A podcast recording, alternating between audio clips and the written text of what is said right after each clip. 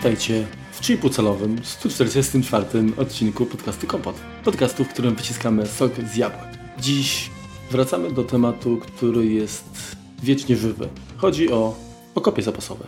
Będziemy kruszyć kopie. A dokładnie przypomnimy, co jest ważne, by zrobić backup i jak do tego celu wykorzystać urządzenia czy pamięci Synology. Bo w oparciu właśnie o te produkty oprzemy nasz odcinek. Oczywiście całą wiedzą podzieli się Remek. Przynajmniej będę się starał.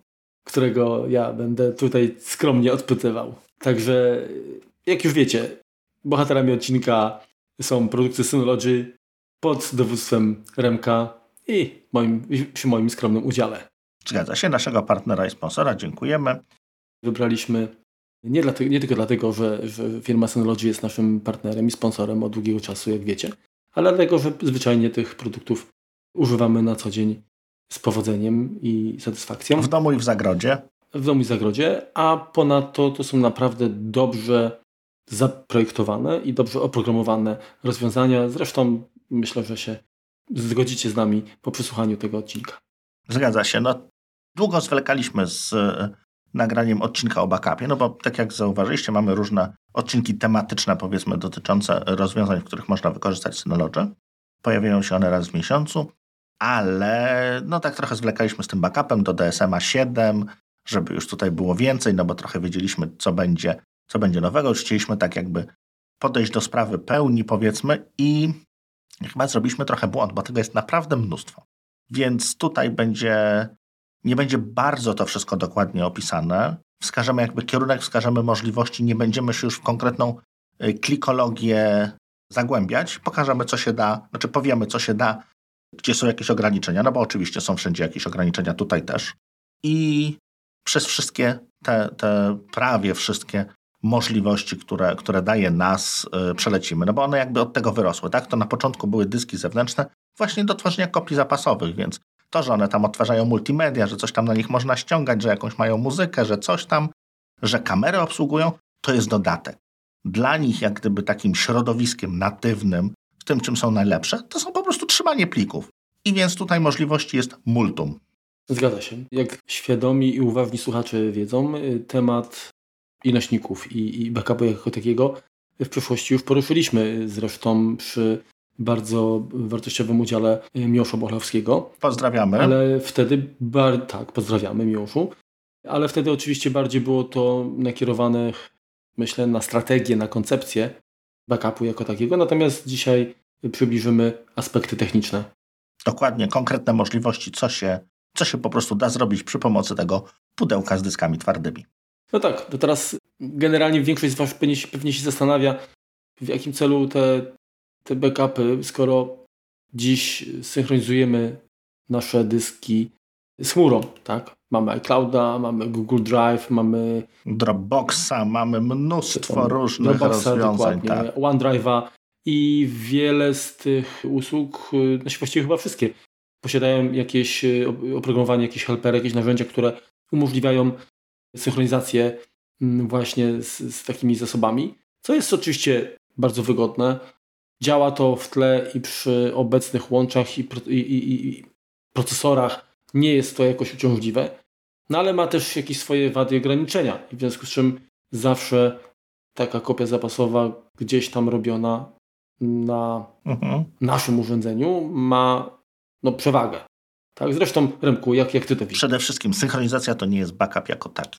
Chroni nas przed pewnymi wypadkami, na przykład, nie wiem, spali nam się komputer, wszystko jest pięknie, mamy kopię gdzieś tam w chmurze, kupujemy nowy, trochę płaczemy przy wydawaniu pieniędzy, ale przegrywamy z powrotem nasze pliki, jesteśmy zadowoleni. W tym momencie ta synchronizacja nam ratuje cztery litery. Natomiast co się stanie, jeśli jakiś nam się po prostu popsuje, nadpiszemy, skasujemy przypadkowo? No to już w tym momencie musimy posiłkować się tym, że wiele tych dysków chmurowych, tych rozwiązań cloudowych potrafi trzymać jakąś, jakąś historię, jakąś kopię. No więc tutaj też powiedzmy tyle, o ile sobie z jednym plikiem poradzimy. Natomiast jeśli tego będzie więcej, no to ani interfejsy do odtwarzania tego, ani jakby możliwości nasze, żeby to wyszukać, znaleźć odpowiednią wersję, no to jest ograniczone. To nie do tego służy. To służy do tego, żeby sobie wydobyć jeden plik, a nie 5000. Więc, więc tutaj może być problem. Kolejnym dużym problemem jest niestety malware. No jeżeli coś nam rezolutnie zaszyfruje wszystkie pliki, wszystkie nasze dokumenty i będzie żądało za to niepotycznej ilości pieniędzy, no to może być różnie, tak? Bo zazwyczaj te rozwiązania chmurowe trzymają ileś tam wersji wstecz.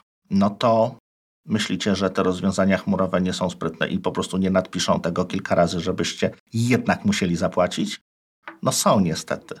Prosto jakieś takie malware sprzed y, trzech tygodni sobie z tym nie poradzi, natomiast malware dzisiejszy już potrafi takie rzeczy również zrobić, więc tam nie mamy...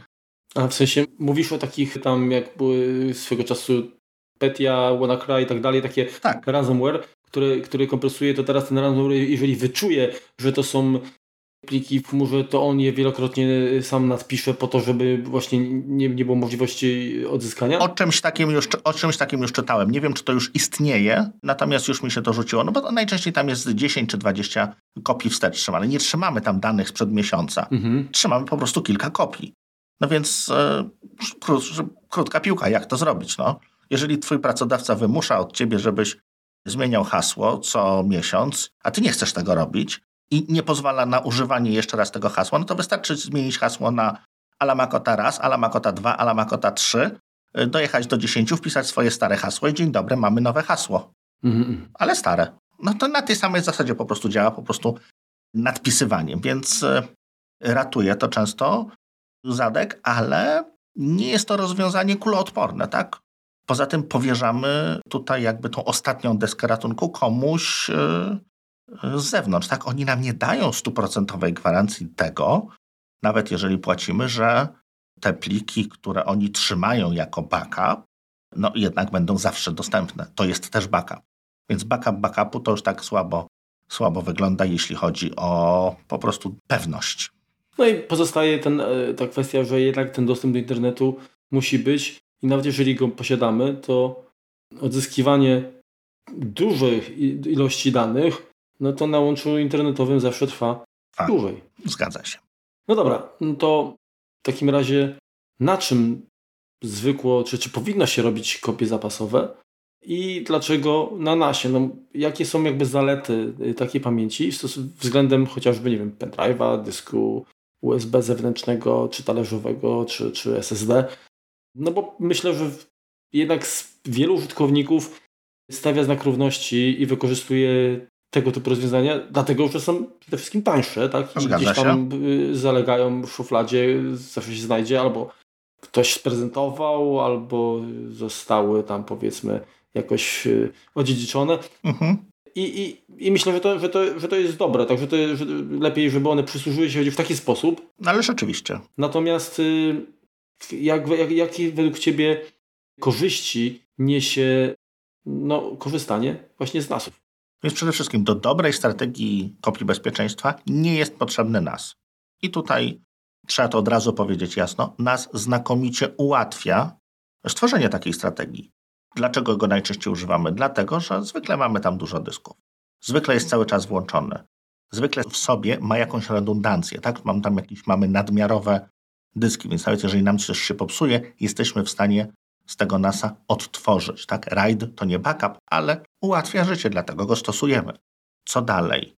Umożliwia automatyzację, czyli my nie musimy pamiętać o tym, żeby jakąś tam kopię zapasową wykonać, y, tylko po prostu ona się dzieje w tle przy okazji jakiegoś tam harmonogramu, czy przy okazji jakichś zdarzeń, o, o czym też jeszcze, jeszcze powiem, bo to niekoniecznie musi być harmonogram, bo nie, nie we wszystkich yy, rozwiązaniach będzie się to sprawdzało. Ale generalnie tak Ci wejdę w słowo, bo, bo wspomniałeś o tym harmonogramie, rzeczywiście to jest, to jest duża zaleta, bo człowiek z natury jest leniwy i często zapomina o takich rzeczach i z tego co pamiętam i, i wiem, to na przykład Time Machine jest na tyle sprytny, że jeżeli wykorzystujesz dyski USB, no to generalnie tam się robią backupy co godzinę, raz na dobę, jakoś tam wiele, tak, są wielokrotności. Tak, tak, tak i w momencie, jeżeli dysku nie masz, to ten backup się nie zrobi, ale jak podłączysz dysk, to automatycznie system Jasne. go wykryje, zwącha i, i że tak powiem, y, zaległy backup znaczy, odcinek najbardziej aktualny się, mhm. się, się zrobi. Z cali oczywiście.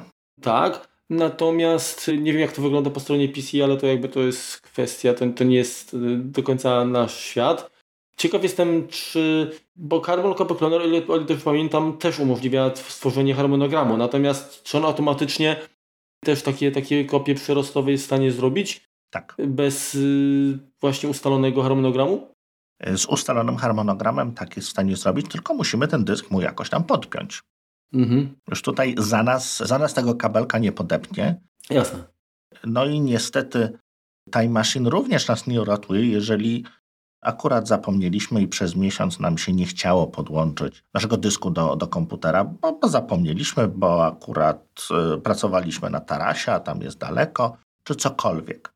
Więc tutaj, tutaj ta To znaczy się, to chyba jest tak, że, że ta, ta maszyna robi takie migawki, tak? I no robi, migawek, tak. tak. I tych migawek jest ileś tam i tak naprawdę pojemność naszego dysku ogranicza chyba.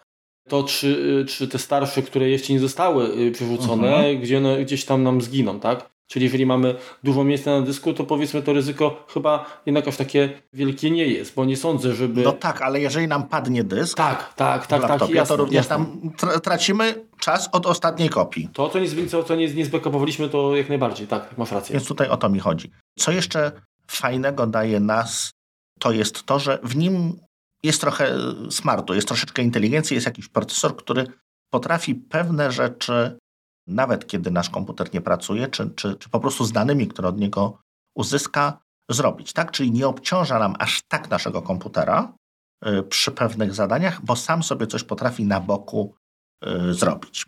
To, co też znakomicie ułatwia, to zawsze, zawsze i wszyscy, którzy y, zajmują się backupem, nawet na niepoważnie, tylko na półpoważnie, to jest ta strategia 3-2-1. Trzy kopie wszystkiego, dwa różne nośniki, jeden offsite.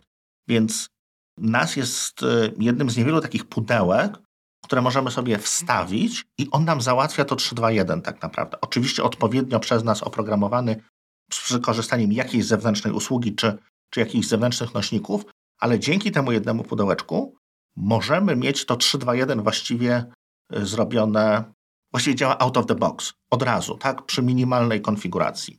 Z jakimkolwiek innym rozwiązaniem, to my musimy sobie jakby zbudować je od podstaw, wybrać sobie klocki, które będą do tego pasowały. Tutaj klocków mamy dużo, możemy sobie wybrać klocki, które nam pasują, e, ale one wszystkie są jak gdyby już w komplecie.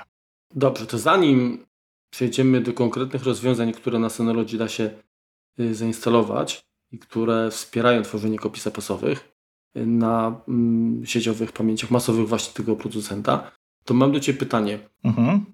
Jak według Ciebie sprawdzają się rozwiązania darmowe typu FreeNAS do takich celów?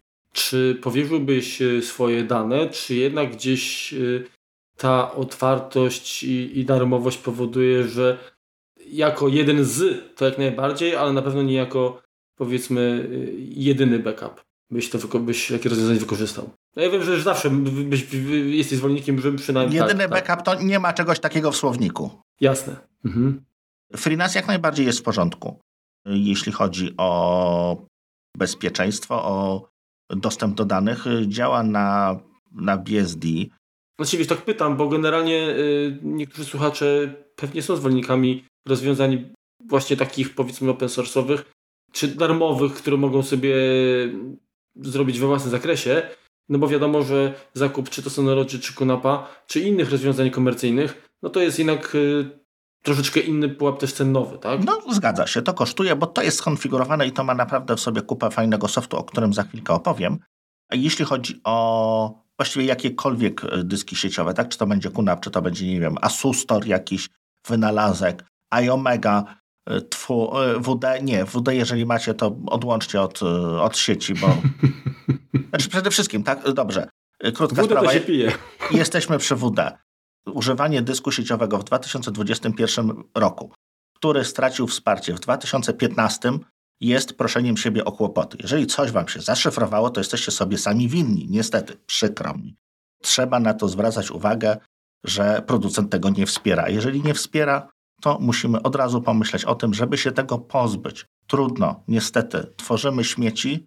Możemy ten dysk wydłubać, włożyć do Synology, czy włożyć do Kunapa, czy włożyć do czegokolwiek, co jest wspierane. Dobrze, krótki rant był. Mhm. Teraz... Czyli reasumując, jeżeli chcecie korzystać z WD, to tylko WD-40. Najlepiej WD-40, tak. Chyba, że dyski bardzo dobre robią, spoko. Mhm. Seria Red, tak, ale NASy ani Seagate'a, ani WD y, to nie jest nic, co by ktokolwiek mógł o zdrowych zmysłach polecać. Nawet nie są szczególnie tanie. No, no nie, no, no dobra, no nie są drogie, no ale to jest straszne. Lepiej już do Raspberry Pi podłączyć dyski, naprawdę, serio mówię. To też nie jest złe rozwiązanie, tylko że przy każdym tym rozwiązaniu takim troszeczkę open source'owym, trochę mhm. E, bardziej otwartym, to my musimy sobie te wszystkie klocuszki jakby stworzyć, dopisać, e, dokonfigurować. To, co siłą, którą dają NASy, e, czy Synology, czy QNAP jest zaszyte oprogramowanie, skonfigurowane oprogramowanie i to, jakie ono daje możliwości po prostu z pudełka. Nie musimy sobie nic dobierać, nic kompilować, żadnych skryptów pisać. Tak, żadnych skryptów pisać. Trzeba jeden uruchomić będzie, ale nie trzeba go napisać, bo już go za nas napisali, ale to, to po prostu działa. Okej. Okay. To Remku, to bez y, tamtego tego Rozumiem. a do y, to, kontynuuj. Co na To teraz ty idziesz na piwo, a ja będę długo mówił, tak? Tak, tak. Dobrze. Zacznijmy od serii Active Backup. Active Backup na razie obejmuje trzy aplikacje. To jest Active Backup for Business, Active Backup for Microsoft 365 i Active Backup for Google Workspace. W niedługim czasie otrzymamy jeszcze, e, jest już zapowiedziany Active Backup for Synology NAS, czyli będzie umożliwiał backupowanie NASów na NASy i mamy obiecaną również wersję na Mac, która będzie powiedzmy zgodna z Time Machine. Czyli, czyli na chwilę obecną żaden, żaden Active Backup nie wspiera macOSa. Nie wspiera i jest nam bardzo z tego powodu przykro. Oj, oj. Macham tutaj piwem, palcem znaczy się. piwem to nie machaj, bo ci się rozleje. Więc tak, wszystkie z tych trzech programów, y, przede wszystkim, żeby ich używać, potrzebny jest BTRFS, czyli musimy je uruchamiać na NASach, które mają procesory zgodne z x86, więc albo Intel, albo AMD y, na dzień dzisiejszy. Wszystkie z nich są darmowe, wszystkie z nich nie mają ograniczenia na licencje, czy na storage, czy na, czy na cokolwiek. Y, jedynym ograniczeniem jest moc, wydajność y, NASA, który kupiliśmy. No bo on też ma swoją jak gdyby pojemność, ale do tego jeszcze wróci. Do każdego musimy zalogować się na początku do kontem Synology i potwierdzić, że zgadzamy się na licencję. I teraz pierwsza, pierwsza, pierwsza możliwość, czyli Synology Active Backup for Business. Pozwala on na y, tworzenie kopii zapasowych z PC-ów, takich zwykłych y, Windowsów. Niestety tylko od 7 do chyba 10, pewnie na 11 też zadziała, sprawdzimy niedługo. Wymaga na instalacji, wymaga, żeby na, na danym PC został zainstalowany agent. Jest to króciutki jakiś tam programik, który po prostu siedzi w tle, siedzi w treju y, i on odpowiada za to, że te kopie się wykonują. Agent Tomek. Następną możliwością y, zainstalowania jego jest y, serwer taki fizyczny, tak? czyli to będzie Windows serwer jakiś tam. No ale nie musi to być y, jakby Windows, może to być również Linux. PC-tem też może być Linux, przepraszam. Bodajże, bodajże to będzie Debian i Fedora, z tego, co, z tego co kojarzę. Komputer osobisty, przepraszam, komputer osobisty z Windowsem, serwer fizyczny z Windowsem i serwer fizyczny z Linuxem. Takie, takie są możliwości. Mhm. Ponadto możemy robić kopie zapasowe z serwerów plików. No i tutaj się wam zapali, powinna, powinna przynajmniej zapalić taka lampka, ale przecież serwer fizyczny będzie serwerem plików, ale nie musi działać pod systemem Windows. Tu mamy możliwość podłączenia się do czegokolwiek, co nam daje udziały SMB lub i to też jest, też jest bardzo, bardzo przyjemną opcją. Y, niekoniecznie musi to być SMB, mogą to być udziały jakieś takie ersynkowe, tak? czyli yy, łączymy się z jakimś Unixem. Więc no to... dobra, ale to w takim razie y, macOS z udziałem SMB y, czy z jakimś uruchomionym ersynkiem też mógłby zadziałać z tym w takim razie, czy nie? No tak, ale nie będziesz miał dostępu do... Tutaj chodzi o to, że kopiujesz cały system. Mhm. AirSync ani SMB nie pozwoli ci na, na grzebanie tak nisko. Poza tym to, że wykonasz kopię, to jest dopiero pierwsza jakby funkcja. Co z tego, że wykonałeś kopię, ważne, żebyś mógł ją odzyskać. Czyli jest potrzebna okay. jakby metoda instalacji czy, czy przewracania tych plików. Więc tutaj jakby tą połowę, no z SMB tak, no to, to, to już jedziemy po plikach, to, to już tego nie odzyskamy w całości, no ale odzyskamy dane. No to na tej zasadzie jakby, jakby można. I na koniec możemy backupować maszyny wirtualne. Są to VMware'y od wersji 5 do 7, jakieś tam vSphere'y, ichsze i, i, i, dużo innych, ESX, Enterprise, całe mnóstwo oraz y, Microsoft Hyper-V. Niestety na liście nie ma mojego ulubionego Zen serwera, więc tutaj też jest jakiś tam minus. Jak wybieramy kopię? Kopię wybieramy z komputerów y, nie per katalog, tylko albo bare metal, czyli będziemy kopiowali wszystko, albo wybierzemy sobie kilka dysków, które mamy kopiować. Tak, nie musimy kopiować wszystkich dysków, ale y, ten poziom granulacji, ten poziom, gdzie możemy sobie wybrać, co kopiujemy, jest per dysk. I z tego dysku kopiuje się wszystko, oczywiście bardzo ładnie przyrostowo, bardzo ładnie z harmonogramem i możemy sobie ustalić wszelkie y, opcje, jeżeli chodzi o retencję tych danych. To znaczy, jak Długo mają być przechowywane. Jak długo mają być trzymane? Tak, tutaj jest to, jest to bardzo, bardzo, bardzo dokładnie możemy sobie to poustawiać. Już klikam sobie Edit. Więc przede wszystkim, y, jeśli, opcje, y, jeśli chodzi o opcje główne, no to wybieramy sobie, które wolumeny chcemy y, kopiować. Możemy włączyć szyfrowanie podczas transferu i kompresję podczas przesyłania plików, więc one od razu już prze, przesyłają się bezpiecznie i, i w, miarę, w miarę szybko. W opcji ustawiania częstotliwości mamy przede wszystkim tak manual backup, czyli sobie ręcznie go ustawiamy, nie polecamy tego bardzo. Możemy backupować się codziennie, co godzina, wyłączyć jakieś dni, więc tutaj, tutaj klasycznie tak, możemy się powiedzmy o każdej godzinie 13 minut po pełnej godzinie robić backup. Spoko, pójdzie ale też jest fajne, tak, fajne czegoś, coś takiego, że no powiedzmy są rzadko, ale zdarzają się w korporacyjnych kwestiach takie komputery, które są tylko czasem włączone do jakichś specjalnych zadań, tak? Powiedzmy, uruchamiamy komputer tylko po to, żeby wydrukować faktury, czyli on jest włączony przez godzinę dziennie, tak? I, i to są różne godziny czasami, bo jeżeli nam się zbiera, to, to po prostu je drukujemy i, i, i pakujemy klientom no to żeby, skopio- żeby zrobić kopię z takiego komputera, no to jest dość trudne takim zwykłym, yy, zwykłym schedulerem. To tutaj mamy możliwość yy, kopii, yy, wykonywania kopii zapasowej by event, czyli zdarzeniowo. Czyli to może być albo przy blokadzie systemu, albo na starcie, albo przy wylogowywaniu się. Więc tutaj dodatkowo możemy sobie y, takie, takie scenariusze mm, ogarnąć. Jeśli chodzi o retencję, możemy wybrać po prostu, że trzymamy 100 wersji y, każdego pliku, bo ważna sprawa, mimo to, że kopiowane to jest y, wolumenowo, blokowo, to my dostęp do tych danych mamy per plik. Deduplikacja jest per plik. Czyli jeżeli kopiujemy 10 nie wiem, takich samych komputerów, maszyn, no to ten system nie będzie nam 10 razy zajmował miejsca, tylko raz. Ale odtworzyć możemy oczywiście y, każde. Więc tak, możemy, tak jak mówiłem, trzymać określoną ilość wersji, E, możemy trzymać przez ileś dni kopię, tak? Czyli nieważne ile kopii się zrobi, zawsze trzymamy 90 dni. Albo możemy sobie zaawansowane reguły ustawić, gdzie mamy, możemy określić, że ile wersji jest przez dni trzymane, ile ostatnich wersji jest trzymanych, ile przez tydzień, ile przez miesiąc, ile przez rok.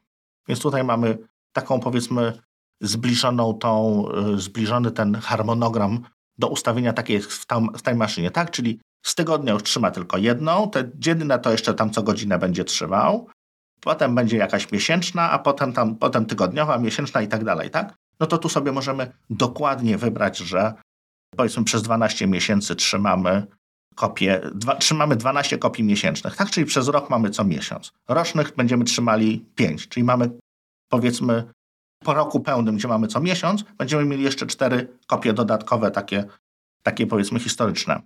Y, więc y, tutaj jest to, jest to super, super zorganizowane.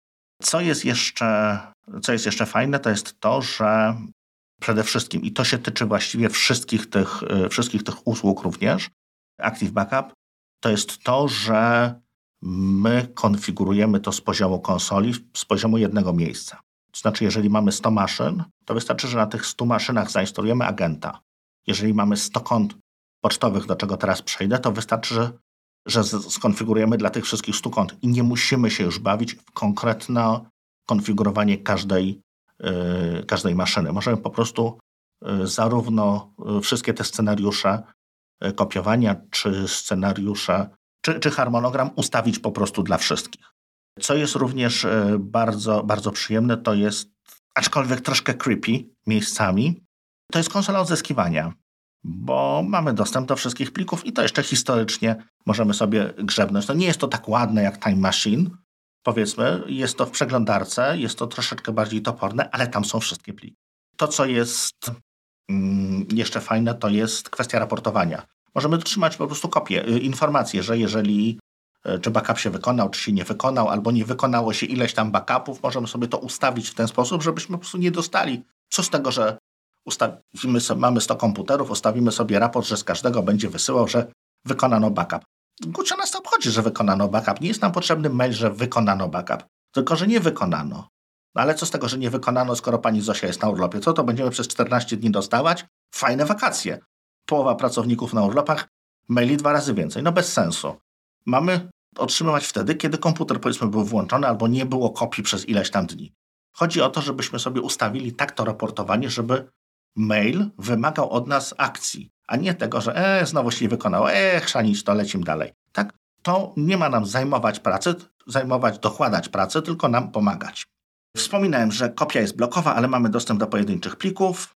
No i to, co jest fajne, to jest e, wspólne narzędzie zarówno dla Linuxów, jak i Windowsów, czyli możemy się zbutować, możemy sobie stworzyć taki dysk butujący i z sieci odzyskać kompletnie działający system po jakiejś katastrofie. Aha, ale to jest tak, że to butowane ISO to robisz powiedzmy na płycie albo na pendrive, podnosisz wtedy ten komputer mhm. i łączysz się do backupu, żeby przywrócić Dokładnie. system i dane. Logujesz się, podajesz ten... Mhm. Czyli to nie jest tak, że się łączysz powiedzmy korzystając tam, nie wiem, z PXE do, do NASA i, i, nie. i uruchamiasz jakby zdalnie. Nie, nie, nie, nie, nie, nie, nie. Nie ma czegoś... E, moment. Jest taka możliwość, jeśli chodzi o maszyny wirtualne. I możemy sobie wykonać kopię maszyny wirtualnej w takim formacie albo przekonwertować w ten sposób, żeby uruchomić ją jako maszynę wirtualną na NASie. Tak, jeżeli skopiowaliśmy maszynę wirtualną mm -hmm. innego systemu, no niech, niech to będzie VMware. VMware dokładnie, to możemy ją sobie, a nam poszedł siwy dym z serwera, no to możemy sobie tymczasowo tego VMware'a, y, tą maszynę VMware'ową uruchomić na NASie tak? bo, bo jest nam potrzebna ona szybciej działająca. I, I, jest to jak najbardziej możliwe, tylko oczywiście musimy mieć na tyle, powiedzmy, mocnego NASA, że poza wykonywaniem tej kopii zapasowej również jest w stanie uciągnąć tą maszynę wirtualną. Oczywiście to, to zawsze gdzieś trzeba mieć z tyłu głowy. Dodatkowo możemy jeszcze oczywiście czy administratorowi, czy konkretnym użytkownikom dać możliwość uruchomienia takiego panelu dostępu do danych archiwalnych, czyli odtwarzania powiedzmy ko konkretnych plików. To jest osobna, to jest nawet nie aplikacja, tylko to jest e, jakby osobny URL, który, który oczywiście możemy, możemy wywołać sobie z e, poziomu DSM-a. Jest portal taki, Active Backup for Business Portal, gdzie możemy sobie wybrać, które maszyny nas interesują, z jakiego czasu i, i po prostu do konkretnych plików mieć dostęp. Tak? Czy, czy to mniej więcej jasno, jasno opowiedziałem, Marku? Tak, tak jak, jak najbardziej. Gdybym miał PC, to bym może z tego skorzystał. Znaczy wiesz co, to się bardzo przydaje tak naprawdę, żeby... Nie, powiem szczerze, że gdybym miał NASA pracy zwyczajnie, tak, to, mhm. to na pewno bym korzystał do, do właśnie robienia kopii wszystkich PC-ów. Natomiast... Znaczy jest to stosunkowo, biorąc pod uwagę cenę oprogramowania do backupu, plus ewentualnie ceny jakichś tasiemek czy tego typu, to nas jest tutaj naprawdę bardzo, bardzo, ale to bardzo korzystnym rozwiązaniem. Yy, tylko no, oczywiście tak, no, no musimy pamiętać, żeby nam się to jakby dyskowo zmieściło. I teraz tak, jeśli chodzi o, o to, który nas wybrać, tak? Czyli na przykład mamy 50 komputerów, to musimy kupić to, mamy 150 komputerów, to musimy kupić to, mamy tyle i tyle terabajtów, to mamy to.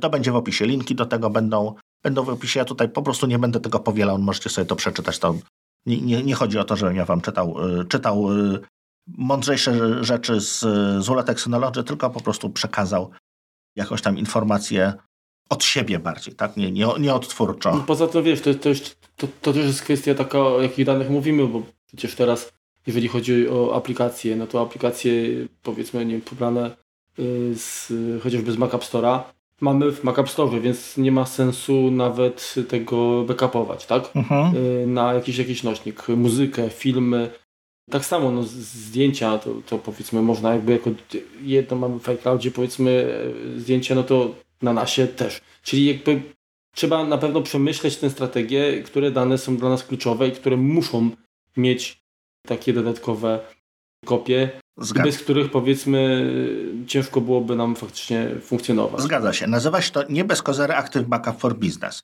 Zwykle jak for business, teraz już no nie interesuje, znaczy, no nie mamy wpływu, znaczy ja jako administrator powiedzmy nie mam wpływu, że ty sobie muzykę nagrasz nagle y, do katalogu obrazki albo mhm. gdzieś tam w pieniu głównym sobie umieścisz. Albo przyjdzie ci do głowy, że to ważne rzeczy to ty będziesz trzymał w koszu. Nauka radziecka zna takie przypadki niestety. Nie, to ważne pliki były. Co ty mi zrobiłeś? Usunąłeś mi kosz. Więc ja jako administrator chcę po prostu kopię wszystkiego i chcę mieć święty spokój. Dlatego to jest for business, bo to ja mhm. uruchamiam jako administrator i mam święty spokój. I to jest właśnie najpiękniejsza opcja tego, tego narzędzia. Załatwiam jednym serwery, wszystkie maszyny wirtualne i wszystkie końcówki i kopia mi się robi, tylko dostaję maile, jak się coś nie powiodło. Fantastyczne. Jako, mówię to oczywiście z punktu widzenia administratora. Po prostu czat ale z drugiej strony no nic nie stoi na przeszkodzie, żeby używać tego w domu. Jeżeli chcesz mieć powiedzmy mhm. zawsze kopię, nie wiem, z komputera żony czy, czy z jakiegoś tam komputera dziecka, bo e, lubi sobie powiedzmy pokombinować i czasem sobie jakieś dodatki do, gry, do gier zainstaluje i nie bardzo patrzy, czy ściągał z domen RU czy, czy jakichś innych, więc tam czasami jakieś patałajstwo się może przyplątać. Wspomniałeś, że y, ten Active Backup występuje w trzech wersjach, tak? Pierwszą omówiłeś, czyli for business. Tak. Kolejna to jest... Office 365, od tego zacznijmy. Mhm. Umożliwia, jak sama nazwa wskazuje, tworzenie kopii. Tak jakby odwrotnie, bo robimy kopię chmury do domu. Okej, okay, czyli, czyli, czyli inaczej, zadać pytanie, które mhm. pewnie i tak byś odpowiedział, ale tak między wierszami. A o co mi chodzi? Office 365, no to te dokumenty tak. No to generalnie one i tak leżą na jakimś OneDrive'ie. Tak. I zwykle jest tak, że instalacja y, pakietu Office'a i, i, aplikacji OneDrive i skonfigurowanie poprawnie tej, tej, tego OneDrive'a powoduje, że mamy i tak na komputerze kopię lokalną. Tak. Czyli rozumiem, że ten Active Backup for, for Office 365 on nie robi, nie, nie backupuje tego, co mamy na dysku lokalnym, tylko loguje się jakby za nas do chmury w, na serwerach Microsoftu i pobiera stamtąd te dane. Tak, oczywiście. Okay. Ale taka kopia nas nie chroni przed tym, że pani Zosia stwierdzi, że maile z zeszłego tygodnia są niepotrzebne. Mhm. I po prostu je skasuje. Nie znam żadnej pani Zosi. Dodam jeszcze. Więc tak, co to robi? Umożliwia utworzenie kopii danych, które są na OneDrive, SharePointie, Exchange'u, mhm. Czyli tego, co oferuje Office 365, u nas, lokalnie.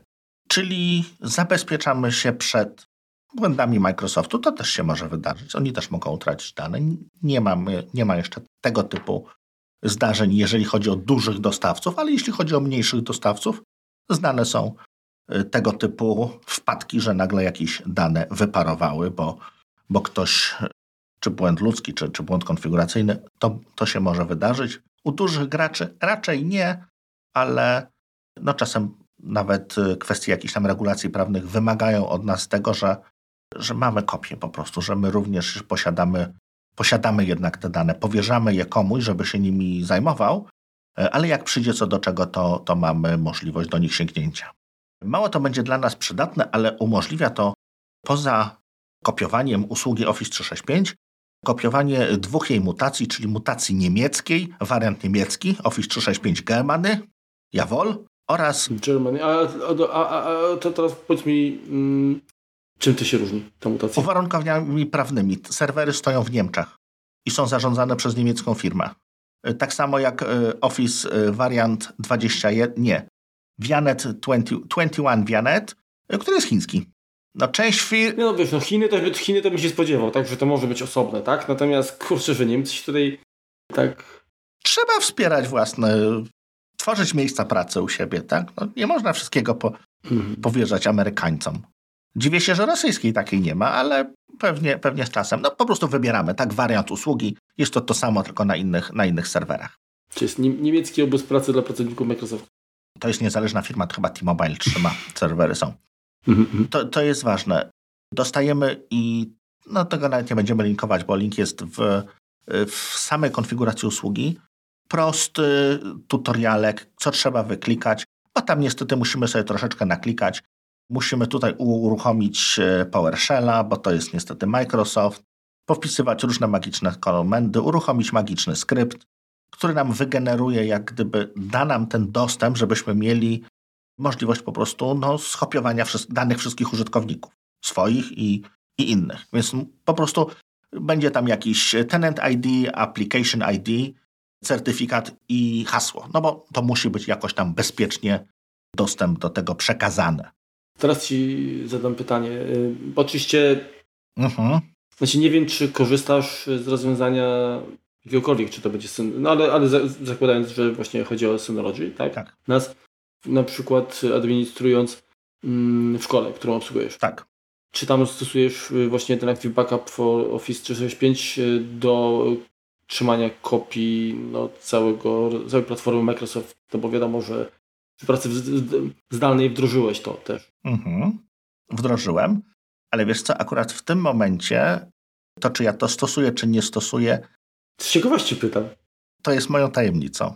To, to już. Znaczy, powiem tak. Poza. poza jeśli chodzi o usługi Microsoftu, nie są one krytyczne, jeżeli chodzi o, o działanie. Bardziej krytyczny jest Google. Mhm. I tyle mogę powiedzieć. Nie, wiesz, nie, nie, to tutaj trochę wchodzę w bezpieczeństwo całej platformy, więc no, pewnych dobra, informacji nie, nie, nie, mogę. Nie mogę, nie mogę. Nawet jakbym chciał. Podobnie, tak jak, tak jak mieliśmy w przypadku poprzedniego Active Backup for Business, możemy tworzyć e, sobie scenariusze kopiowania, ale jest jedna opcja takiej, której, e, której Active Backup for Business nie miał, czyli możemy mieć backup ciągły. Czyli jeżeli do pani Zosi przyjdzie mail, to ten mail automatycznie, pewnie z jakimś tam opóźnieniem, ale również powieli się u mnie na serwerze. Czyli można powiedzieć, to jest też tak per zdarzenie, tak? Tak, dokładnie. Więc y, mamy bardzo ładną listę other, overview, gdzie możemy sobie obejrzeć, co nam zajmuje miejsce, kto nam zajmuje miejsce, tak? Czyli na przykład mam 4,7 GB poczty. Taka powiedzmy informacja. I najwięcej zajmuje powiedzmy moja poczta na serwerze, moim zresztą. Możemy sobie wybrać, których użytkowników kopiujemy, czyli to nie muszą być wszyscy użytkownicy, no bo powiedzmy, nie wiem, mam, tak jak w szkole na przykład, no to mam konta uczniów, no to niekoniecznie chcę robić im kopię, skoro każdy z nich ma nieograniczoną ilość e, powierzchni na Google Drive. Szybko musiałbym zainwestować w dużą serwerownię z dyskami, żeby to pomieścić. Tak? No, no to, to, to, to, tutaj nie jest, nie jest dla mnie krytyczne. E, mogę per grupa robić, tak? czyli to jeszcze łatwiej. Wybieram sobie po prostu grupę, nie wiem, nauczyciele, czy grupę księgowość na przykład, bo tylko Tutaj jest to mission critical, że, że muszę mieć do tego, do tego dostęp. Konkretne sajty, czyli mogę mieć podzielone na jakieś mniejsze organizacje. Mogę automatycznie tworzyć kopie z nowych, y, nowo powstałych grup, nowo powstałych y, archiwalnych skrzynek pocztowych, sajtów, kalendarzy, mnóstwo właściwie wszystko, co sobie wymyślisz. No i Opcje również są podobne, albo to będzie stały backup, czyli continuous backup. Y, mogę to uruchamiać ręcznie, może to być y, wywoływane jakiś tam skryptem, jak również mogę sobie ustalić, jak głęboko wersję, ile danych wstecz po prostu te, te, te, te, te, te zmienione pliki trzyma. Tutaj jest tylko, tylko w ten sposób, ile po prostu czas, y, czas wstecz historii. Nie ma, nie ma aż tak z, skomplikowanego harmonogramu. Oczywiście do, do wszystkiego mam log i oczywiście do wszystkiego mam panel. portal za, zarządzający, gdzie to troszeczkę creepy wygląda, jak się w to wejdzie. No bo sobie wybieram, powiedzmy, siebie, żebym już tutaj nie łamał żadnych przepisów. Wybieram, że chcę oglądać, powiedzmy, pocztę, dysk, pliki, kalendarz, kontakty. Niech to będzie poczta. I mam, w gruncie rzeczy mam program pocztowy. Mogę sobie dowolny mail, który mam na skrzynce, otworzyć i kliknąć restore, czyli on mi się pojawi z powrotem w. Y, może nie przeczytam jego zawartości, widzę jego pierwszą. Nie, przeczytam, kliknąłem dwa razy, przeczytałem. Przepraszam. Mogę go również sobie wyeksportować lokalnie. Tak samo jak każdy, każdy jeden plik. Czyli nawet jeżeli powiedzmy pani Zosia twierdzi, że nie dostała ode mnie czy od klienta maila, to ja mogę podejrzeć, czy pani Zosia nie mija się z prawdą. Właśnie, to on tutaj będzie. Więc y, no, daje to jakby dodatkowe, y, dodatkowy wgląd administratorowi. Oczywiście, bawiąc się w takie rzeczy, trzeba zwracać uwagę na uwarunkowania prawne. Tak? Nie mamy, jako pracodawca mamy możliwość wglądu w maile, ale te, które dotyczą kwestii służbowych i, i pracownik musi o tym wiedzieć. Więc, y, więc tak to wygląda, ale daje możliwości niesamowite, bo mamy jakby dodatkową kontrolę nad tym, co, co się tam dzieje. Jeśli chodzi o bliźniaczą, powiedzmy, usługę, czyli Active Backup for Google Workspace, to jest to w gruncie rzeczy to samo. Trochę bardziej skomplikowane jest konfigurowanie tego. No bo tam. O, a to dziwne, bo bym się spodziewał, że w drugą stronę. Wspominałeś PowerShella i w ogóle, a to się okazuje, że Google jest jeszcze takie bardziej oporne. Nie, bo tu uruchamiam jednego PowerShella i właściwie mam wszystko. A w Google to się muszę naklikać, naklikać, nakopiować, naklikać, naklikać, nazgadzać, natworzyć użytkowników, coś tam, uprawnień. Y, bardziej pracochłonne jest to, tak? W Microsoftie jest to jeden skrypt, który wykonuje wszystko, a u Google'a trzeba po prostu się na, nakonfigurować. Jest to, jest to kilka, kilka ładnych ekranów instrukcji, bardzo ładnie opisanej, również po polsku, ze screenshotami, czy tutaj y, bez problemu sobie poradzicie. Co więcej, pewnie kojarzysz konfigurując różne usługi Google'a, co też masz wątpliwą przyjemność czynienia, to większość tych tutoriali, które gdzieś tam znajdziesz w sieci, one jakby tyczą się Google'a, który był trzy dni temu. Bo oni mają tendencję, tendencję do ciągłego zmieniania, przewróca, przewracania wszystkiego. Oj tak, oj tak. To tutaj albo miałem bardzo dużo szczęścia, albo wszystko było na miejscu okay. i jest uaktualnione. Więc to jest duży plus, bo nie musimy, wiesz, błądzić. To... I, dobra, to gdzie oni to teraz umieścili? Kiedyś to było w lewym dolnym rogu, no to teraz na pewno będzie w prawym górnym. To powiedz mi teraz, Remku, jak wygląda sytuacja? No bo Google... Tak. Dokumenty Google mają swój własny format, tak? Czyli jeżeli chcesz, żeby to było zgodne z Office'em, no to musisz pobrać właściwą wersję. To teraz pytanie.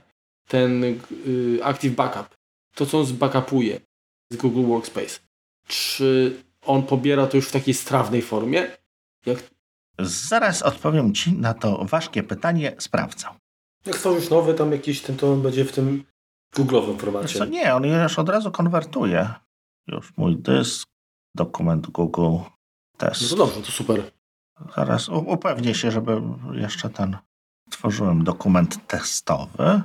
Przechodzę sobie, będę grzebał w portalu, w portalach żeby się zsynchronizował.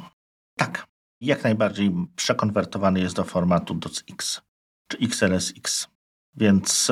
To bardzo dobra wiadomość. Więc pozwala na, na odzyskanie tych plików w formacie office'owym. I to chyba wszystko, co, co mogę powiedzieć.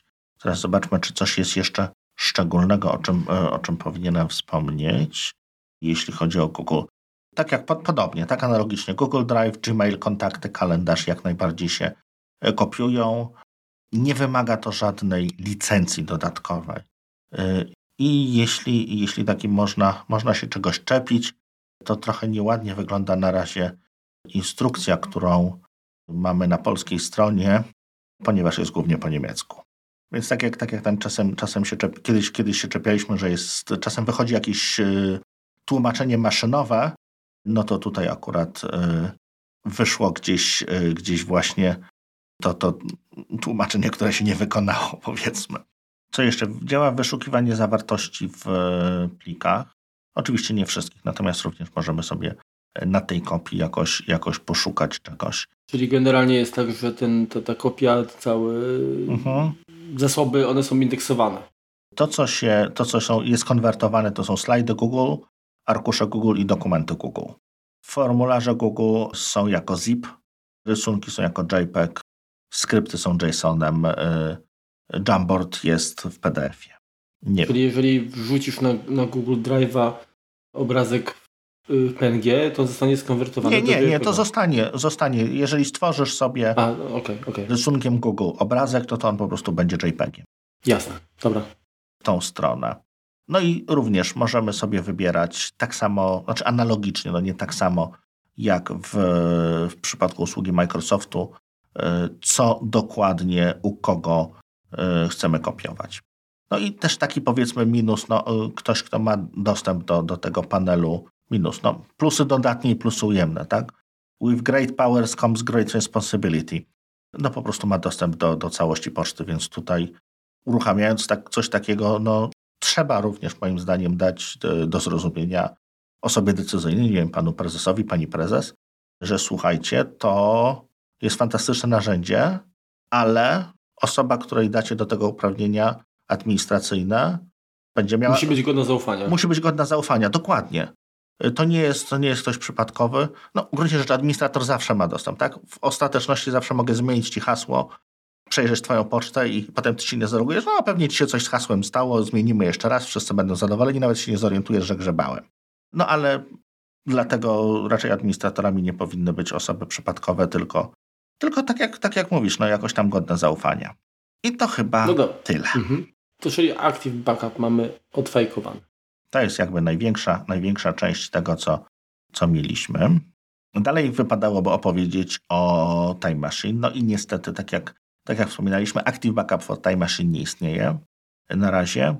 Musimy, żeby, żeby kopiować komputery Mac, nie możemy ich zarządzać globalnie, musimy per komputer po prostu dodać sobie specjalny udział, właściwie dowolny udział, ale można, warto go nazwać jakąś tam, mhm, tak żeby się nazywał Time Machine, stworzyć jakiegoś użytkownika, który będzie y, tym backupem zarządzał, żeby nie wszyscy się logowali na administratora, bo to niehigieniczne jest. Ustawić odpowiednie uprawnienia. Podlinkujemy również do pliku, y, gdzie jest instrukcja, jak to wykonać. Y, jest to naprawdę banalnie proste. Zgadza się. Jest to bardzo proste i to jest kilka kliknięć tak naprawdę i działa, aczkolwiek no, nie, nie, nie, przy, nie przypuszczam, żeby Apple udostępniało specyfikację Time Machine, tak?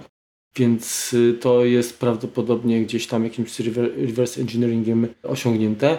I działa, ale... Ale nie, Marek, no oczywiście, no, można się, wystarczy udział SMB, zwykłe tam usta uprawnienia udziału SMB ustawić, więc to, to nie jest takie, wiesz, to nie jest hack. To jest jako tako otwarte. Hakiem może być, a, a nie sądzę, żeby, żeby tak było, ten Active Backup for Macintosh, tak? To raczej, raczej będzie błogosławione przez Apple, skoro no teraz wszystkie aplikacje, które sięgają dość nisko low-levelowo, to, to muszą, tak? Z okazji, z okazji M1 i notaryzacji i tak dalej, i tak dalej, więc myślę, że tutaj yy, trochę czekamy na to z racji tego, że... No wiesz, ale to, czyli, czyli generalnie byś postawił znak równości między dedykowanym rozwiązaniem y, webowskim, czy powiedzmy to, co, to, co działa, jak podłączysz z tą tam kapsula albo, albo nawet dysk USB i, i właśnie takim tym udziałem na nasie? Jeżeli miałbym ustawić to w hierarchii, to yy, najmniej godnym zaufania będzie dla mnie, dla mnie Time Capsule, bo tam jest jeden dysk średniej jakości, tak to tak, Ale nie, nie, nie, nie, nie, chodzi, nie chodzi mi wiesz, o kwestię jakby zaufania, czy, czy powiedzmy bezpieczeństwa danych, mhm. tylko zgodności jakby z, nazwijmy to z protokołem. Znaczy to ja traktuję to jako całość no to jest dla mnie kopia. Protokół, jasne, będzie bardziej zgodny, znaczy najbardziej zgodny, jeżeli weźmiemy Maca Mini, podepniemy do niego duży dysk i na nim zrobimy. Tak, jeżeli chcemy mieć super ekstra koszernie i, i wszystko Apple'owe, no właśnie. No to będzie dobre rozwiązanie. Szkoda, że Apple nie produkuje dysków twardych, więc zawsze gdzieś musimy skorzystać z jakiegoś third party. Albo to jest tu, albo to jest tam. Tak? Dysk na USB to też będzie jakiś producent. To będzie zgodne z jakimś tam z jakimś standardem. Też znane, są przykłady, że Apple miało przez pewien czas problemy z szybką transmisją po USB, bo się dyski wypinały. Patrz, MacBook 2015. Więc zawsze musisz w tym momencie, no chyba, że kupujesz sobie do tego, nie wiem, iMac'a czy, czy Maca Mini, który ma w środku 4 terabajty SSD. Ok, to jest najbezpieczniejsza opcja i tam masz wszystko Apple'owe. W każdym innym rozwiązaniu korzystasz z czegoś third party. Czy to będzie dysk, czy to będzie cały, cały NAS, mm, dla mnie nie ma to większego znaczenia. Więc e, tak jak mówię, jeżeli miałbym czemuś zaufać najbardziej, iMac 4 terabajty SSD, cud malina rozwiązanie. Potem niżej ten sam, nie wiem, jakiś tam Mac Mini z podpiętym zewnętrznym dyskiem. Potem byłoby Synology, NAS, a niżej, najniżej Time Capsule. Dalej, co mamy? Kolejną aplikację. Jak raz będzie prosta, USB Copy. Część NASów y, starszych miało jeszcze dodatkowo taki guziczek na obudowie. Aktualnie Synology od tego odchodzi. Głównie jest to używane przez fotografów. Możemy sobie zdefiniować, że w momencie podłączenia jakiegoś nośnika dane z niego albo na niego, bo chyba są w dwie strony to, to, to możliwe, wykonywane kopie. Więc możemy sobie tam wybrać, czy to jest, dopisują się te dane, czy one nadpisują, czy jest kopia lustrzana, co się z tym dzieje. Wiem, że wykorzystywane było to przez e, osoby zajmujące się fotografią, żeby po prostu szybko zgrywać e, zdjęcia na, na NASy, ale można w drugą stronę, można również sobie robić kopię naszego NASA na jakiś dysk zewnętrzny, przy czym no ja nie mam takich dużych dysków zewnętrznych, żeby to miało ręce i nogi i ilość danych, które mam na nasie też jest raczej dość spora, więc no, nie mam tutaj doświadczenia, żeby to go używać. Ale prosta, prosta aplikacyjka. Dalej duże, kolejne, ciekawe rozwiązanie to jest Hyper Backup. I tutaj powiedzmy trochę, trochę chciałbym Wam rozgraniczyć, jeżeli chodzi o kopię zapasową, no to mamy tak Active Backup for Business, E, Active Backup for Google Workspace, ten 365 Backup i USB Copy, tak? Bo tutaj mamy kopię zapasową danych. Natomiast to, co daje nam Hyper Backup, to jest jakby ochrona naszego NASA. Czyli teraz nie na NASA robimy kopię, bo USB Copy jest tak jakby po środku, bo i trochę i w jedną i w drugą stronę. Ale tutaj nie na NASA robimy kopię, tylko kopię z NASA robimy gdzieś dalej. Tak? Drugi, drugi dział tego 3-2-1 robimy sobie tą kopię 1, czyli offside. Jesteśmy już na samym końcu y, naszego łańcucha pokarmowego kopii. Więc teraz będą te wszystkie, wszystkie funkcje, które pozwalają nam dane z NASA skopiować gdzieś dalej. Hyper Backup przede wszystkim umożliwia nam, tak jak mówiłem, tworzenie kopii zapasowej danych z NASA gdzieś dalej. I tu mamy mnóstwo różnych opcji. Y, bo możemy sobie robić y, kopię lokalną przede wszystkim. Na tym samym, powiedzmy, mamy nie wiem, kilku, czterodyskowego NASA, niech będzie. Mamy dwa dyski główne, a dwa dyski dodatkowe traktujemy jako dodatkowy backup. Dalej możemy stworzyć sobie backup na NASA zewnętrznego. Możemy sobie zrobić backup na Synology chmurę C2, ale również na rozwiązania third party, bo możemy stworzyć kopię AirSynca, w kilku, w kilku wersjach na WebDAVa, OpenStacka, Dropboxa, Google Drive'a, High Drive'a, JD Clouda, Azure, Rackspace, S3 Storage, SFR NAS Backup, High Cloud S3 i Hubik. Hmm. Więc y, dowolność jest tutaj bardzo duża. Więc możemy powiedzmy gdzieś również trzymać zaszyfrowane jak najbardziej nasze dane, do których tylko my będziemy mieli dostęp, nawet, nawet w chmurze. Żeby stworzyć backup na Synology innym, y, musimy na nim uruchomić coś, co się nazywa Hyper Backup Vault, czyli taki uruchomić taki safe. Safe. Dokładnie. I możemy sobie na nim wybrać. Y, w tym momencie on się zgłasza nam w sieci, że umożliwia nasz, nas przyjmowanie kopii, jest jak gdyby miejscem docelowym. Musimy się oczywiście do tego NASa zalogować, wybrać wolumen, na którym tworzymy kopię i, i będzie ona tam wykonywana. Co jest dodatkowo fajną opcją, jakby trzecim programem troszeczkę, który to, który to, to zawiera, jest Hyper Backup Explorer. Bo jeżeli sobie wyobrazimy sytuację taką, że mm, no coś się stało, nie wiem, tak zwany piorun, siwy dym, te sprawy, straciliśmy NASA. Mamy gdzieś dane z niego skopiowane na jakimś dysku, to będzie jakieś tam inne urządzenie, ale jak się do nich dostać, tak? Skoro tym nasem się możemy dostać, no to łatwo, tak? Ale skoro on nam właśnie wybuchł, to trochę się robi kłopoci. Na szczęście jest aplikacja pod Windowsa, która się nazywa Hyper Backup Explorer, do której możemy po prostu wskazać jej pliki, podmontować dysk sieciowy, podłączyć dysk USB, jakkolwiek po prostu. To jest tylko na Windowsa ta aplikacja? Hyper Backup Explorer jest na Windowsa, macOSa i Ubuntu.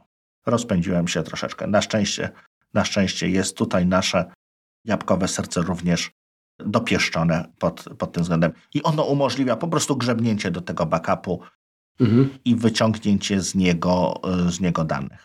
Y, a powiedz mi jeszcze Remku, bo tak mi uciekło, bo wspomniałeś, że w tym Hyper Backupem można backupować NASA do chmury. Tak. Czy również y, można wykorzystać tutaj właśnie takie ogólnodostępne powiedzmy rozwiązania typu tak. Google Drive? Tak, oczywiście.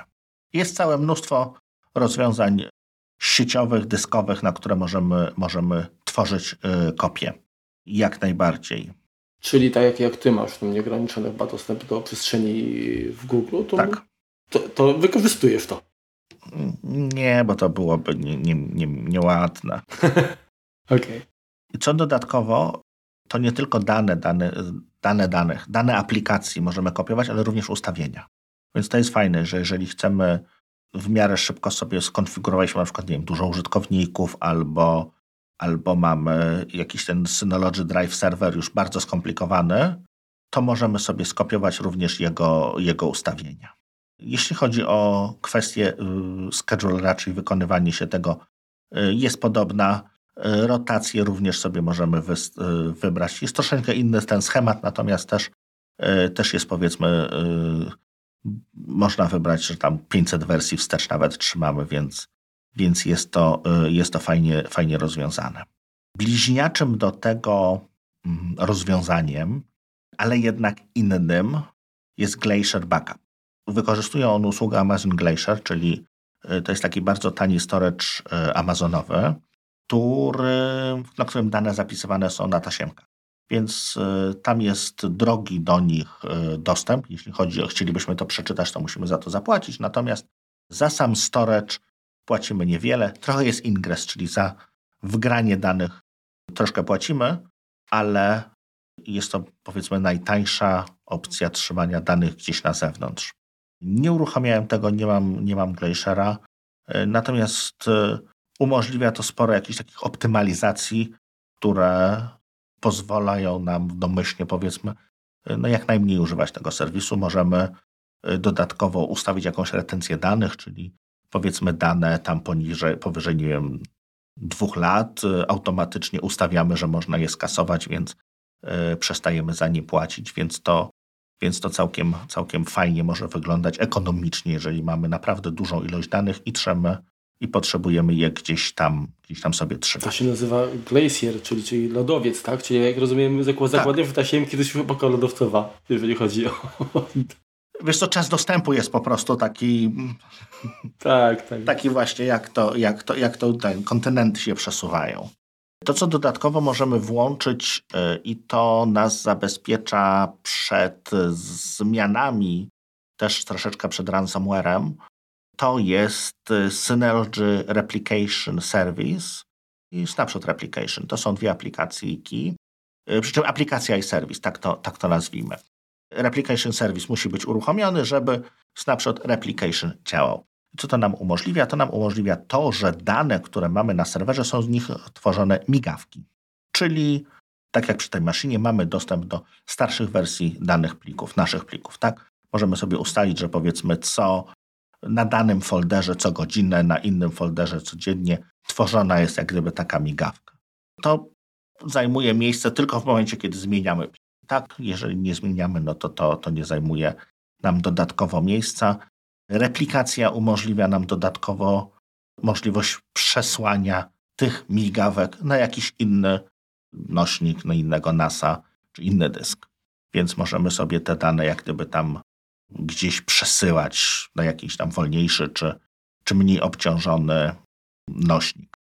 To, co dodatkowo to pozwala robić, to poza, poza folderami obsługuje również skazilany, co się przydaje do wirtualizacji, czyli możemy sobie no, taką quasi kopię zamrożoną powiedzmy w czasie również gdzieś tam trzymać z naszych, z naszych maszyn. Dalej zbliżamy się powolutku do końca. CloudSync, czyli prosta sprawa, y, bezpieczna synchronizacja danych, czyli to już nie jest za bardzo backup. To już jest tak troszeczkę po stronie synchronizacyjnym. Mhm. Czyli, ale też możemy wybrać powiedzmy synchronizację w jednym kierunku, więc w ten sposób. I tutaj jest, no to już jest wszystko, y, co, co sobie możemy wybrać, jeżeli chodzi o wszelkie usługi chmurowe, bo jest y, jakaś Alibaba, jest Baidu, jest Backblaze, jest Box, Dropbox, Google Drive, High Drive, jakiś Megadisk, zgodne z Rackspace'em wszystkie open stackowe rzeczy, mnóstwo, mnóstwo, nawet WadeUp y, czy JD Cloud. Po prostu jeśli mamy dostęp do jakiegoś tam dysku, możemy sobie również na niego tworzyć y, no taką ale jak, roz, jak rozumiem, to jest synchronizacja z tych właśnie serwisów w chmurze na, lo, lokalnie na nasie. Zaraz to sprawdzimy. Czy właśnie, czy, czy w drugą. To sekundeczkę. Przy konfiguracji wybieramy sobie folder lokalny, folder na dysku sieciowym. W sensie chmurowym. Chmurowym, tak. Oraz synchronizacji. Bidenek dwukierunkowa albo możliwość ściągania tylko zmian z zewnątrz albo wysyłania, czyli upload. Mamy jak gdyby dwukierunkową i obydwa kierunki do wyboru osobno. Tak, czyli możemy sobie powiedzmy yy, ustawić to. Znaczy, tak, ale, ale jakby, czyli, czyli w tym NAS jest takim buforem pośredniczącym tylko. Nie, jest równo, równorzędny. Y, czyli ale... wskazuje folder na nasi, który będzie się synchronizował. Obydwa. Wskazujesz lokalny i. Ale, ale, ale lokalny mówisz na, na nasie. Na nasie. No właśnie, o to mi chodzi. Tak. Czyli jakby to, co masz. Tutaj mówimy, jakby jedną końcówką jest nas, a drugą jest, y, jest przestrzeń w, tak, mhm. w chmurze. Tak. Okej. Okay. Myślałem, że po prostu jest tak, że masz y, dane na komputerze i one, i powiedzmy tak jak, jak masz normalnie, wiesz, te aplikacje właśnie typu y, helpery do Google Drive'a, to w tym momencie, że ten nas przyjmuje jakby rolę tego helpera, synchronizuje z komputerem, wtedy potem synchronizuje z chmurką, tak? No to możesz to zrobić, oczywiście. Jeżeli ustawisz mhm. funkcję bidirectional, czyli dwukierunkową, no to będziesz miał synchronizację. Y, to się na przykład wykorzystuje, CloudSynca się wykorzystuje, jeżeli znaczy ja wykorzystuję, jeżeli nie chcę mieć klienta Dropboxa, a chcę mieć dostęp do plików z Dropboxa. No o to chodzi, o to mi chodzi. Ale również, mhm. jeżeli dajmy na to, ustawimy sobie folder e, dokumenty, który ma się kopiować gdzieś na Dropboxa, dodatkowo może się również szyfrować na nim, mhm. no to w tym momencie już traktuję to jakby jako kopię. Mam niby, ustawiam sobie synchronizację jednostronną, czyli to, co się u mnie zmieni, mam wypluć do Dropboxa. Zaszyfrowane. I w tym momencie no, mam jakiś tam rodzaj kopii, tak? do której no, no nie, nie grzebnę sobie w Dropboxie, bo mam to zaszyfrowane, ale nie muszę. Mogę mieć to żywe pliki. No i również Dropbox czy jakiś tam inny e, usługa. Jest to po prostu taki offsite. Można z tego zrobić offsite, no quasi backup powiedzmy. No. Tak. I została nam tak zwana cała reszta, bo no nie opowiedzieliśmy o wszystkim. Nie opowiedzieliśmy na przykład o Petaspace, jeśli komuś Petaspace się przydaje, czy, czy zamierza wykorzystać, bardzo czekamy na kontakt, ponieważ, jak sama nazwa wskazuje, służy to do łączenia dużych przestrzeni danych, łącznie z petabajtowymi. Działa na urządzeniach, właściwie na tylko na Rackstation i dość wysokich, czy, czy, czy SA urządzeniach SA3600, SA3400. Więc to są duże zabawki dla bogatych chłopców. Nie mam niestety z tym doświadczenia. Nie jesteś już chłopcem. I mamy dodatkowo y, sporo aplikacji jakby dostępnych w sklepie Synology, czy, czy w centrum pakietów. Centrum pakietów, bo tutaj płacić to za, za dużo nie ma właściwie za co. Jest kilka aplikacji płatnych, ale generalnie to jest dużo dobra za, za darmo, tak? Czyli za darmo, no w cenie urządzenia, tak powiedzmy. Tu już nie będziemy wymieniać, jeśli, jeśli pozwolisz. Y, Acronis True Image, czyli obsługa kopii akronisowych RQR P5, RQR Pure, Data Deposit Box, Elephant Drive, SyncThing, Nakivo Transporter, Nakivo Backup and Replication, iDrive i GoodSync Server. To są jakby dodatkowe usługi, które sobie możemy włączyć, jeżeli z nich, z nich korzystamy i, i również używać do nich e, na Synology. I to chyba jeżeli chodzi o usługi, które, które umożliwia Synology będzie, będzie wszystko. Mhm. E, czy masz jakieś pytania na koniec może, Marku? Nie, wiesz to nie, myślę, że wiesz, tak naprawdę każdy z nas musi znaleźć sobie rozwiązanie, które najbardziej jest adekwatne do, do, do wymagań, tak? do potrzeb. Jest czym wybierać. Myślę, że interfejs tych rozwiązań jest przyjazny i, i, i w większości przypadków intuicyjny, więc nie powinno być problemów z konfiguracją tego. Niestety również nie jest jednolity, czyli tam widać, że część, mhm. część aplikacji ma troszeczkę starszy interfejs, część ma troszkę nowszy. No, tak jak, tak jak w aplikacjach mobilnych też zauważyliśmy, tak, że, że część tak powiedzmy, no, może nie trąci myszką, ale e, jest to jakaś tam stara koncepcja, e, część jest już bardziej nowoczesna. Tutaj jest e, troszkę to, troszkę to również widać, ale to, to jak gdyby nie przeszkadza, to nie są, nie jest to problematyczne, żeby to ustawić.